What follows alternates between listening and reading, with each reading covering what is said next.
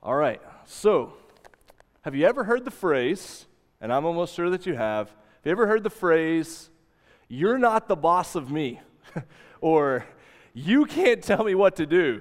So, lest you think that that only happens in your home, uh, that happens in just about everyone's home. And it's not just a little kid reality. You reach a certain point in life and we have these conversations a lot, Amanda and I do in our home. You reach a certain point in life when you realize that you never truly escape middle school, that you just always live in a different version of middle school further and further that you go. You find this out in your workplace, you find this out in different areas. This phrase, you're not the boss of me, like we, we really struggle with the idea of authority. We struggle with the idea of authority in our lives, in our homes, Goodness knows in the world in which we live, people struggle with this idea of authority. If you're involved in sports, there are such people as umpires and referees who have so called authority uh, over your situation that you struggle with their place of authority to make judgments and calls. So, we have uh, an old man softball team going on right now at, at Emmaus. We haven't publicized it wisely or widely it's wise that we have not publicized it widely uh, to protect the reputations of the people involved in the, uh, in the softball league. But this last week of the game, I had to chew on my glove, so I wasn't the pastor that got kicked out of the game, yelling at the referee in a church league uh, game, or yelling at, the, yelling at the umpire, I should say, in the church league game. This whole idea that somebody else has authority over me, or somebody else can tell me what to do, or somebody else has a power that I don't have. Kids, when there's a babysitter that comes to your home or your parents put your older sibling in charge of you and they say, This person has authority right now, in other words, this person can act as me, they can have the authority in the home. It's that idea of how do I respond to someone having authority in my life. Here's the kicker though we also struggle with the idea of divine authority. We struggle with the idea that there is a God who has authority over our lives and over the world around us. You may be here this morning and you struggle with religion because to you, religion is a social construct or something developed by society just to help people feel better about themselves, or worse yet, you see religion as a way that people have created authority so they can have money and power in this world. But what I want you to think about this morning is what would it look like for the God of the universe to show his authority in the world? The word authority holds together chapters 8 through 9 of Matthew, and it's going to be at the very core of what we're looking at this morning. So, Matthew chapter 8, our question is what does it look like for God to have authority and to show that authority in the world? Matthew chapter 8, verse 5. When Jesus had entered Capernaum, a centurion came forward to him, appealing to him, Lord, my servant is lying paralyzed at home, suffering terribly. Remember that the centurion is, think of him as a junior officer in the Roman military. That's just kind of a fair general description. So he certainly had a level of authority in the Roman military. And he's facing this situation where a servant, that word servant can mean son or child, but more likely in this situation it's talking about actual servant, but he's caring about someone in his household who is suffering because of some type of paralysis that has happened. And so you have here a story of someone who is in power, someone who has a certain level of influence, has a certain level of money, right after a story we read about this leper who was outcast from society. The centurion, the same way, is considered as an outcast from society because the people of this time did not like the Roman military. But here, this centurion is, he has a situation that he can't fix. And when you think about your life, and when you think about your family, and we think about the world around us, the story of the gospel, the understanding of the good news of Jesus begins when we realize that we have a situation that we can't fix on our own when we realize that we are up against something, whatever it is in the world, but we realize, you know what? There is no way on my own power or my own ability that I'm going to be able to deal with this. And when you get to that point, however that point comes in life, you're at a point where you're able to begin to think about, well, I need help from someone. Where do I go? So the next verse, verse 8 says, or not verse 8, verse 7, Jesus says to him, I will come and heal him. In Jesus' words here, depending on the translation that you're reading from, it may read as a question, perhaps. Some of the things say, some of the translations will say, Shall I come? Should I come? Do you want me to come and heal him? The way the wording is set out, it's not obvious whether something is a statement or whether it's a question, but either way, we know that Jesus' words here show a willingness to help, that he is showing compassion towards someone who is in need, someone that the rest of the world doesn't care about, who's pushed to the side because of his role with the military. But Jesus says, I care about what's happening in your home. I'm willing. I will come and do this. And so then in verse 8, the centurion replied, Lord, I am not worthy to have you come under my roof, but only say the word, and my servant will be healed. I recognize I have a need, and I recognize there's no way that I can meet that need on my own, but here's someone who can. And the centurion, when he says, Lord, I am not worthy to have you come under my roof, it shows that he's recognizing Jesus' status and his ability and his power. He recognizes here is someone who has greater power, greater ability than I will ever have but I'm not worthy. It's not like on my own merit. I didn't earn this.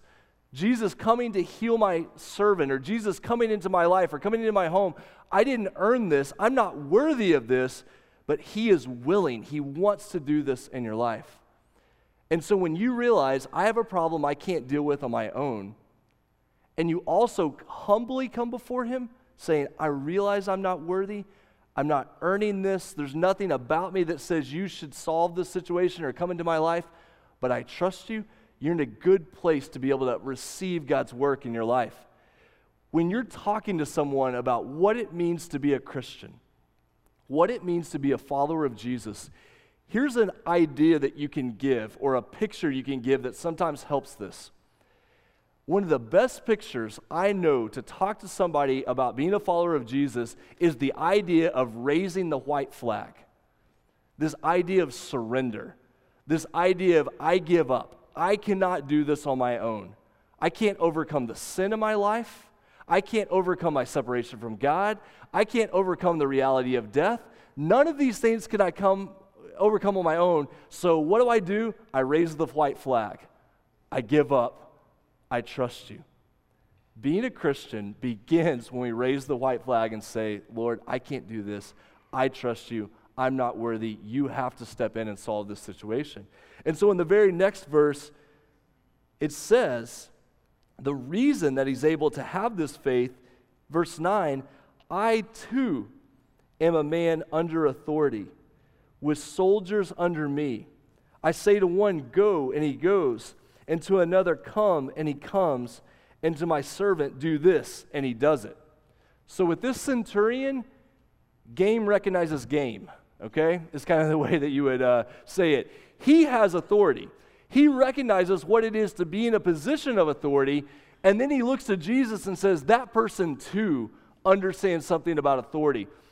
Another way you might think of this would be the way that someone who has served in the military or someone who has served in law enforcement is able to look at someone else in that type of situation and they just have a mutual understanding that the rest of us would not be able to have about what's being faced. You enter a special club, you've encountered things that nobody else has encountered, and it allows you to be able to connect with somebody in a way you couldn't do otherwise.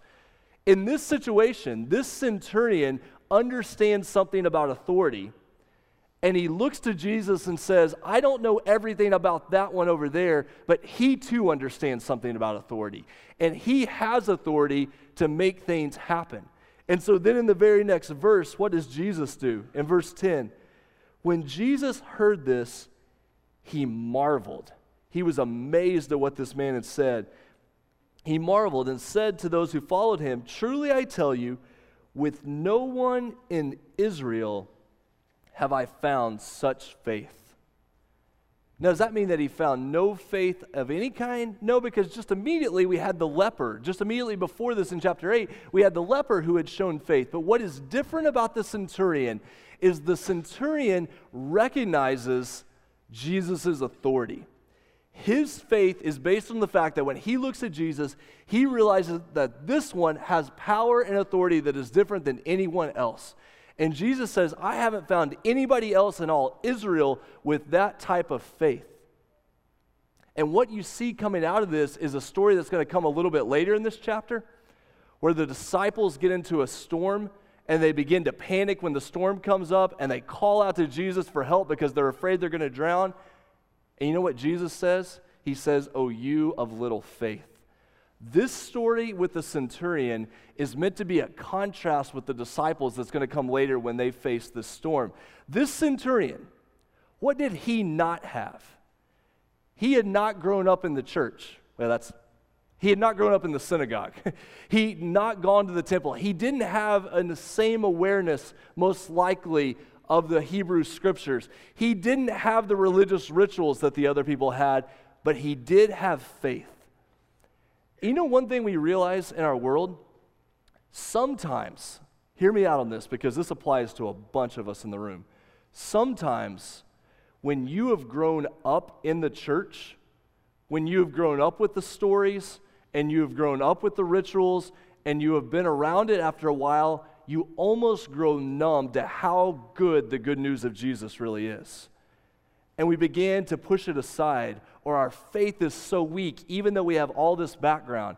And then along comes someone who doesn't have the background, who didn't grow up in church, who doesn't know all the Bible stories, and they hear about the authority and power of Jesus and think, this is the greatest news I've ever heard in my life. This is the most overwhelming thing I've ever heard. What we have to be careful of is if we've been around for a while and you know the stories and you've done the rituals and if you're honest, it gets boring at times. We have to be careful that we do not grow numb to how good Jesus is, to how powerful he is, to how compassionate he is, to how loving he is, because when we grow numb to that, we miss his power and his love at work in our life. This centurion right here recognizes, and Jesus is amazed by the faith that he shows. So much so that he turns around in verse 11 and he says, I tell you, so Jesus has just said, I didn't find anyone in Israel with this kind of faith. Verse 11, I tell you, many will come from east and west and recline at table with Abraham, Isaac, and Jacob in the kingdom of heaven. Okay, that's kind of a strange, uh, strange set of verses there. What's being talked about with, with east and west here? This is language from the Old Testament, from the Hebrew scriptures, about how at the end of time, when God made all things right, that He would gather His people who had been spread. Some people thought it only applied to Jews who had been sent out of the promised land. But over time in Scripture, and especially with the ministry of Jesus, it comes to apply to all people, Jews and Gentiles, who will be brought in. And so many will come from east and west, and they will recline at table with Abraham and Isaac and Jacob. If your Bible doesn't have reference marks and you like to write in your Bible, the background for this phrasing is Isaiah chapter 25, specifically Isaiah chapter 25, verse 6. Sometimes when you talk to people about heaven, people will talk about heaven in a way that seems a little bit um, irreverent, and they'll refer to heaven as the great buffet in the sky. or I can't wait till I get to heaven because there's going to be this incredible buffet of food and there's going to be all these great things that are out there. If you hear someone refer to heaven in that way, this is the one place where you can say, you know what, the Bible does actually say something about that. That's not all that heaven's about. And it's not about all of our needs and wants being met. It's about being in the presence of God and worshiping Him.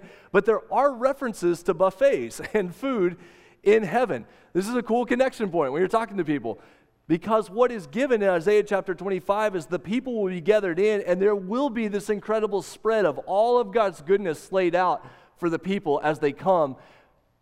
But here's the kicker it may not include the people we think that it would include.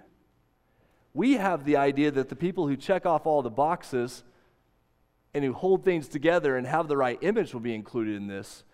But Jesus says there will be many who will be gathered from the east and west because of the name of Jesus. Their faith in Jesus will be brought in. And the opposite of that is even more amazing and, and frankly, uh, more terrifying.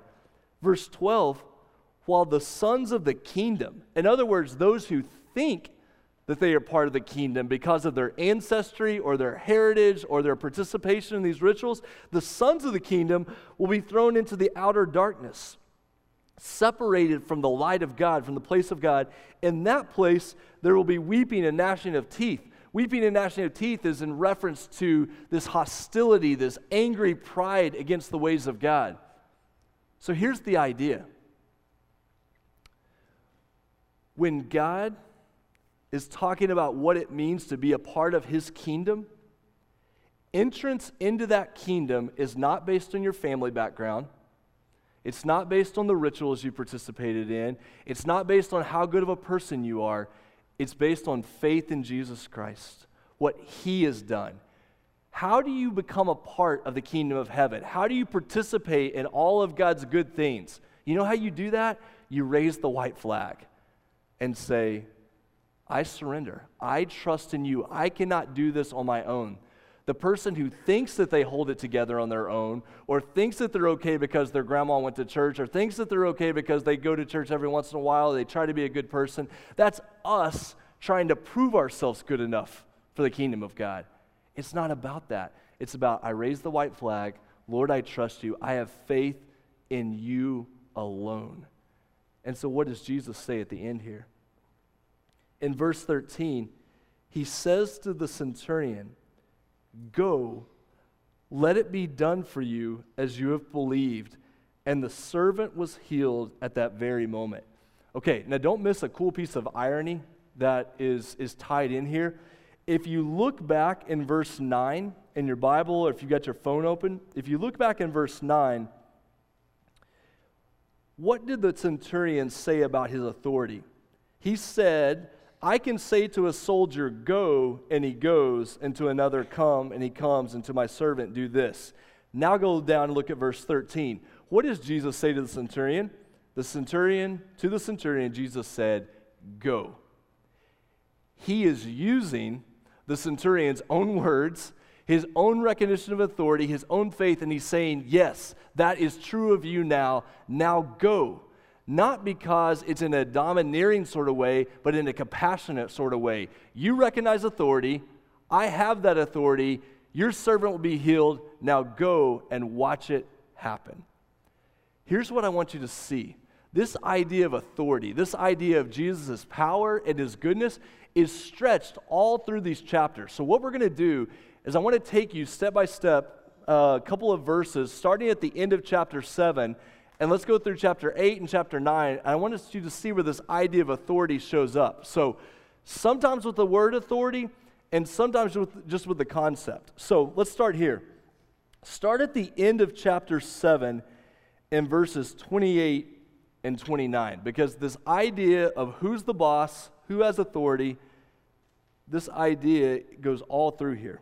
All right, chapter 7, verses 28 and 29.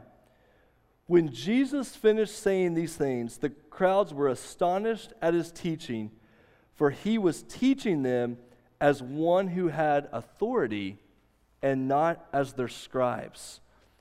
So, what kind of authority does Jesus have? have? He has the authority to speak and interpret and fulfill the words of God. He speaks with authority. Now, look in verse 14 of chapter 8. Chapter 8, verse 14. When Jesus entered Peter's house, he saw his mother in law lying sick with fever. He touched her hand, and the fever left her, and she rose and began to serve him. He has the authority to heal and restore life, even to drive out demons. Verse 16 That evening, the evening they brought to him many who were oppressed by demons, and he cast out the spirits. How? With a word, and healed all who were sick. Look in verse, um, look down in verse 20. There are these people who are telling Jesus that they will follow him wherever he goes. And in verse 20, Jesus said to him, This one who said, I will follow you wherever you go, Jesus said, Foxes have holes, and the birds of the air have nests, but the Son of Man has nowhere to lay his head. And then Jesus turns around in verse 22 and he says to the next man, Follow me and leave the dead to bury their own dead. Here's the deal Jesus has the authority to demand ultimate commitment. When we talk about following Jesus, this is not about follow Jesus whenever it works out for you. Jesus has the authority to say, I have all authority. You must follow me. You must give me full commitment. He has the authority to restore creation. Look down at verse 26. No, not 26. Look at, uh, yeah, 26 will work. When he came to the other side, to the country of the Gadarenes, two demon possessed men met him coming out of the tombs, so fierce that no one could pass that way. And they, behold, they cried out, What have you to do with us, O Son of God? Have you come here to torment us before the time? Now there was this herd of pigs that was off to the side, and the demons begged him, saying, If you cast us out, send us into that herd of pigs. And so he said to them, Go. And they go into the herd of pigs. The pigs run down into the water. Just before that story is the story where Jesus calms the storm. So he has authority over creation, over the storms, and he has authority over the animals of the earth. He has authority over evil spirits. Look down in verse 32 when he said to those pigs, he said to the, or he actually said to the evil spirits, Go. And so they came out and went into the pigs, and behold, the whole herd rushed down the steep bank into the sea and drowned into the waters. Now look in verse, or in chapter 9, starting in verse 6. So Jesus has authority to do all those other things, but he especially has the authority to forgive sins. Chapter 9, verse 6. But that you may know that the Son of Man has authority on earth to forgive sins, he said to the paralytic, Rise, pick up your bed, and go home. And so he rose and went home, and when the crowd saw it, they were afraid, and they glorified God who had given such authority to men. Jesus has the authority to heal, but he also has the authority to forgive sins. One other place, look down in verse 15 of chapter 9. Jesus said to the disciples of John, verse 15, Can the wedding guests mourn as long as the bridegroom is with them? No, this is not the time. So, down in verse 17, what does he say? He says, New wine is put into fresh wineskins, and so both are preserved. Jesus has the authority to overcome human barriers that are set in place. He has the authority to eat with sinners and tax collectors and to change these rules about fasting. Why? Because he speaks the word of God. Here's the question we have to answer Do I understand what it means to recognize Jesus' authority? Well, what makes his authority so great?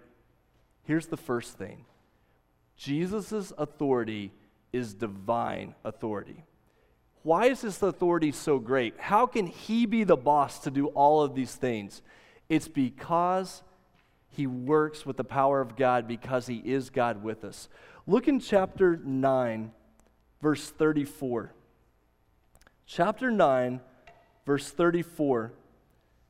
After he cast out some more demons, look at what the Pharisees say in chapter 9, verse 34. The Pharisees said, He cast out demons by the prince of demons. In other words, Jesus might look great, but he's doing these things because he gets his power from an evil source. Now, the opposite of that is found at the end of Matthew. In Matthew chapter 27, verse 54, it says, When the centurion and those who were with him, this is at the crucifixion of Jesus, when the centurion, those who were with him, keeping watch over Jesus, saw the earthquake and what took place, they were filled with awe and said, Truly, this was the Son of God. Okay, here's one of those cool things about the book of Matthew. More than likely, more than likely, this is not the same centurion. Could be, in which case it makes an even more amazing story. But what Matthew is doing is he is taking in chapter 8 that we've already looked at a story of a centurion who recognizes his authority and Jesus heals the servant in his house. Then you get to the very end of the book at the crucifixion of Jesus, and Matthew mentions another centurion who, at the crucifixion of Jesus, looks and says, Truly, this was the Son of God. Did Jesus do these things by the power of demons as a crazy man? Or did he do these things because he was truly the Son of God? That is the question. That's the question every one of us has to deal with. Jesus' power, is it based on another source, or does it become because he has the power of God? And here's the thing as one having the power of God, he acts with the divine authority, but he acts with authority in a way that he is caring for those who are weak and he is hard on those who are prideful. Look at this verse from 2 Corinthians chapter 10. 2 Corinthians chapter 10, starting, uh, it's a little section from verse 8. Paul is speaking about this idea of authority. And he says, Our authority, which the Lord gave for building you up and not for destroying you. When we think about authority in the world, we usually think about authority as separating us from people often so we can take advantage of them. A worldly view of authority is I'm in charge, you'll do what I say, and I'm going to get something out of it. Jesus' idea of authority is those who lead are those who serve. Why do you have authority at your job? Why do you have authority in your home? Why do we have authority through government? Why do we have authority in these different areas? Is it so we can dominate people? No. It's so we can build them up. If you are in a place of authority, God has placed you there so you can build others up, not destroy them. His authority, divine authority, the reason we can trust Him is because it's about building up, it's about helping those who are weak and confronting those who are prideful. Let me tell you, if you are turned off to Christianity and you are turned off to the things of God, because you hear that God has authority and all of your experiences with authority are negative, let me remind you that His authority is very different. His authority comes through a picture that we find in Philippians chapter 2. Philippians chapter 2, starting in verse 5, look at these verses. Have this mind among yourselves, which is yours in Christ Jesus, who, though he was in the form of God, though he had this authority, he did not count equality with God a thing to be grasped or to be held onto. Look what happens in verse 7. But he emptied himself by taking the form of a servant, being born in the likeness of men, and being found in human form. He humbled himself by becoming obedient to the point of death, even death on a cross. Do you know what makes the story of Christianity so incredible, the story of Jesus so compelling? Here is one with ultimate authority over the entire universe, over all creation. He has authority in his words, he has authority in his actions. Do you know what he did with this, that authority? He died for us. He took on flesh, he suffered in our place, he died for us, and then he rose again to defeat the power of sin and death. Divine authority is not separating yourself from those in need, it's coming near to those who need you most. That's the picture of authority. So here's the question I have for you on this next slide. You guys, yeah. Do I believe Jesus has authority? Who's in charge of your life? Now, kids, you can say your parents because they kind of are, but uh, who's in charge? The old Who's the Boss Tony Danza show. Who's the boss? When we talk to kids about following Jesus, one of the ways we'll talk about Jesus being Lord is to ask them, Who's the boss of your life? Who has authority in your life? How do we respond to the fact that Jesus has authority? We have faith in him. When I recognize that Jesus has all authority, when I believe that He is God, that He has done for me what I could never do for myself, what does that do? I respond to Him in faith. I look up to Him. I worship Him. I trust Him. How do I know that I really recognize Jesus' authority? I trust Him. Secondly, I obey Him. We follow Him. If He has authority over my life, it means He has authority over my schedule, He has authority over my checkbook, He has authority over my decision making, He has authority over my moral decisions. When Jesus has authority over our lives, we trust Him and we obey Him because He has ultimate authority. And that doesn't constrict us, it actually sets us free to be able to live the life He's called us to live. And then mission. We go out on mission because He has authority. All right, here's the cool thing about the book of Matthew the Sermon on the Mount ends by saying Jesus spoke with authority. Chapters 8 through 9 are all about Jesus' authority on display. Matthew 27, at the crucifixion of Jesus, the centurion recognizes his authority. Do you know how the book ends? Matthew 28, verses 18 through 20. Look at these verses. The book of Matthew ends with a reference to authority. Matthew 28, 18. All authority in heaven and on earth has been given to me, Jesus said. I have all authority. Therefore, go, live on mission, make disciples of all nations, baptizing them in the name of the Father, the Son, and the Holy Spirit, leading them toward faith, and teaching them to obey this idea of obedience, to obey everything I've commanded you. And behold, I am with you always to the end of the age. Who's the boss of my life? Who has the authority in the world? Who can tell me what to do? We would urge you to answer that with the name Jesus. Raise the white flag. Lord, I cannot hold my life together on my own. I trust you. I need your salvation. You're in charge. I want to obey you, and I want to live on mission wherever you're calling me to go. We're going to take some time right now to pray together. After we pray, we're going to sing a song about Jesus' greatness, his authority. As we sing that song, we'll pass our offering plates around, and you'll have a chance to respond to God's work in your life. Let's pray together right now.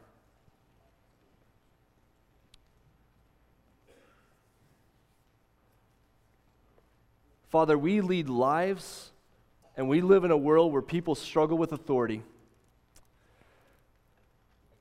We have government officials, we have teachers, we have coaches, we have parents, we have umpires, we have all kinds of authority in the world.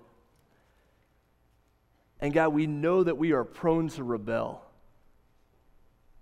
And especially, God, we struggle with divine authority the idea that you are God and we are not. The idea that we are called to trust in you, God. We want so badly either to hold our lives together on our own or we find ourselves rebelling against you against your truth, even against your love. So, God, thank you for Matthew chapters 8 through 9. Thank you for this whole book that shows us Jesus' authority. God, I pray that if there are people here this morning who are turned off to the idea of Christianity or they struggle with the idea of divine authority because they've seen church authority abused in places, God, set them free from that. That's not what authority is supposed to look like. God, I pray that if there are people here who have grown numb or grown bored with how good the good news of Jesus is, God, that you would call them to repentance today. God, if there's anyone here who has never recognized the authority of Jesus, never raised the white flag and trusted in him, that they would do that. God, you are great. You are wise. You're compassionate. You're kind and loving. God, help us to trust you, to obey you, to live on mission. We pray this in Jesus' name. Amen.